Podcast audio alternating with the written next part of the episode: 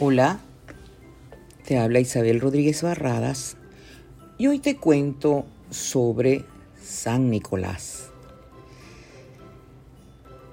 Antes te conté cómo San Nicolás fue obispo de Mira, después fue llevado a Bari mucho tiempo después de su muerte y hoy se le conoce fundamentalmente como San Nicolás de Bari, un santo que tiene muchísimos devotos, que fue muy popular en su tiempo, que todavía lo es, y que gracias a su generosidad con los niños sobre todo, pero con muchos, se convierte en el patrono de las novias, de los inocentes, de los estudiantes, además de los niños, se convierte además en protector de los vikingos, de los comerciantes, de los navegantes.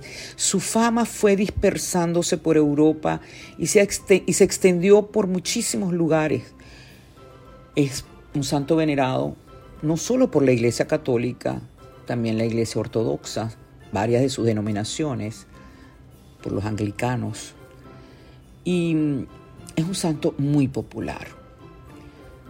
Pues te contaba que Eh, San Nicolás atraviesa el mar junto a los holandeses como Sinterklaas. Por supuesto, era un obispo, venía trajeado pues con su, con su traje de obispo, su traje episcopal, con su báculo, con su mitra. Y allí lo celebran en New Amsterdam los holandeses. Pero mm, poco a poco eso va cambiando. ¿Qué ocurre?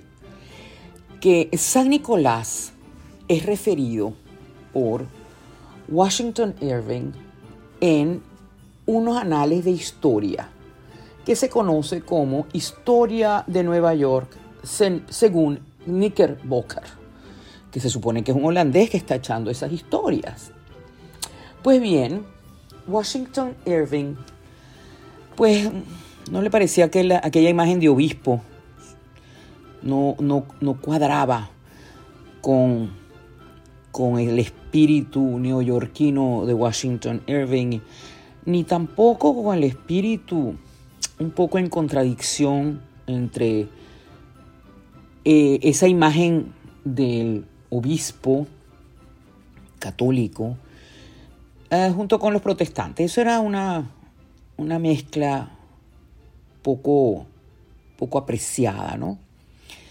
De modo que Washington Irving en ese libro de la historia de Nueva York va a hacer cambiar la imagen de San Nicolás.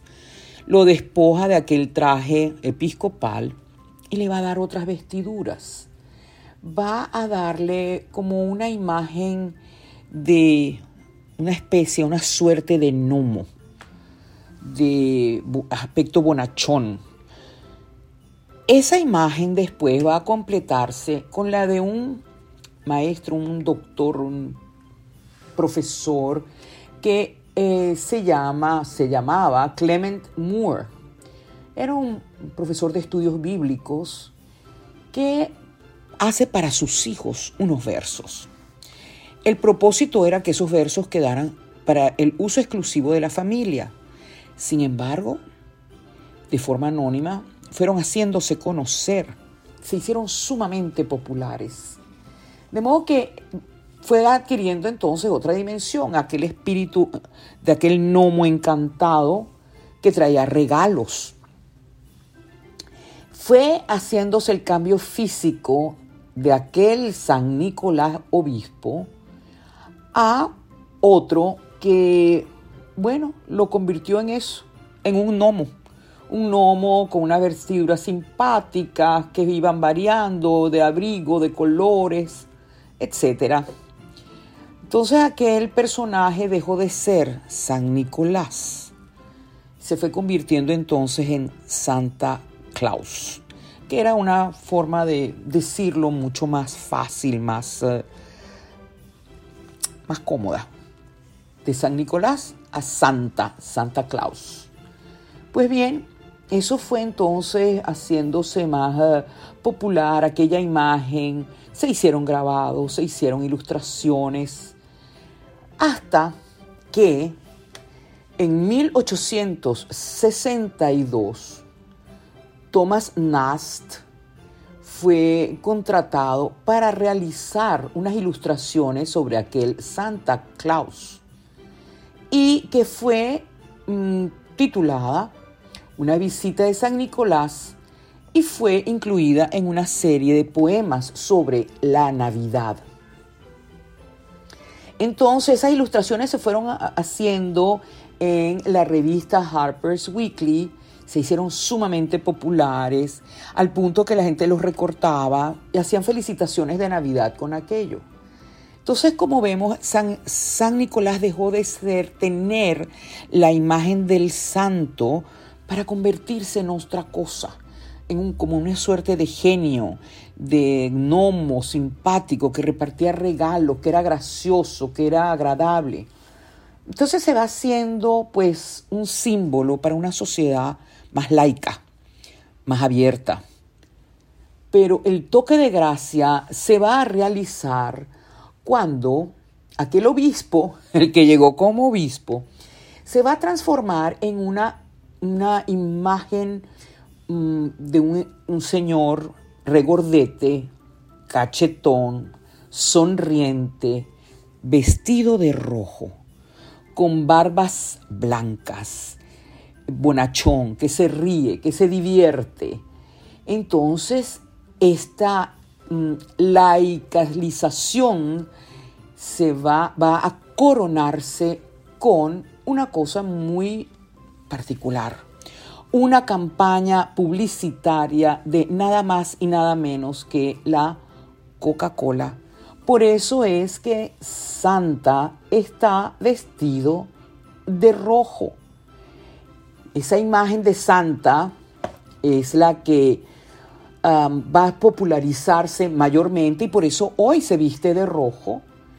Y em, pues caló enormemente aquella publicidad, al punto de que se instaló como la imagen y la figura de Santa, Santa, como se le conoce, con aquel diminutivo. Fue un descendiente de suecos en Estados Unidos, un señor llamado Sundblom, que es el que va a crear la imagen del Santa de la Coca-Cola, que es la imagen que ha llegado hasta hoy. El Santa el Santa que reparte regalos, y se hace y se, hace, arma toda una mitología que es alimentada por aquella primera versión de Washington Irving, por la del profesor Moore, en donde entonces Santa vive en el Polo Norte, reparte regalos, y es la que se ha instalado en la sociedad norteamericana, pero eh, que se ha traspasado las fronteras y es hoy una imagen internacional.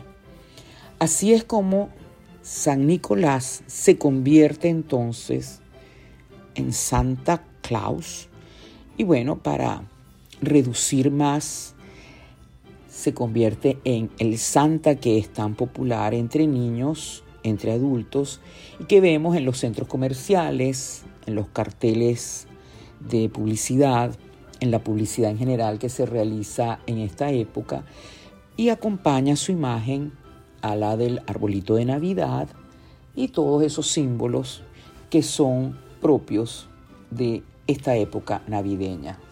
Sin embargo, a mí me gusta recordar a San Nicolás, que, que fue el que originó toda esta historia gracias a su enorme generosidad primero que nada con los niños a los que repartía regalos, bienes, su generosidad fue harto conocida en su época y traspasó las centurias hasta el día de hoy, cuando todavía, como San Nicolás, se le celebra en varios países de Europa y se le venera como un generoso santo, protector de las novias, de los inocentes, de los estudiantes, de los marineros, de los comerciantes y sobre todo de los niños.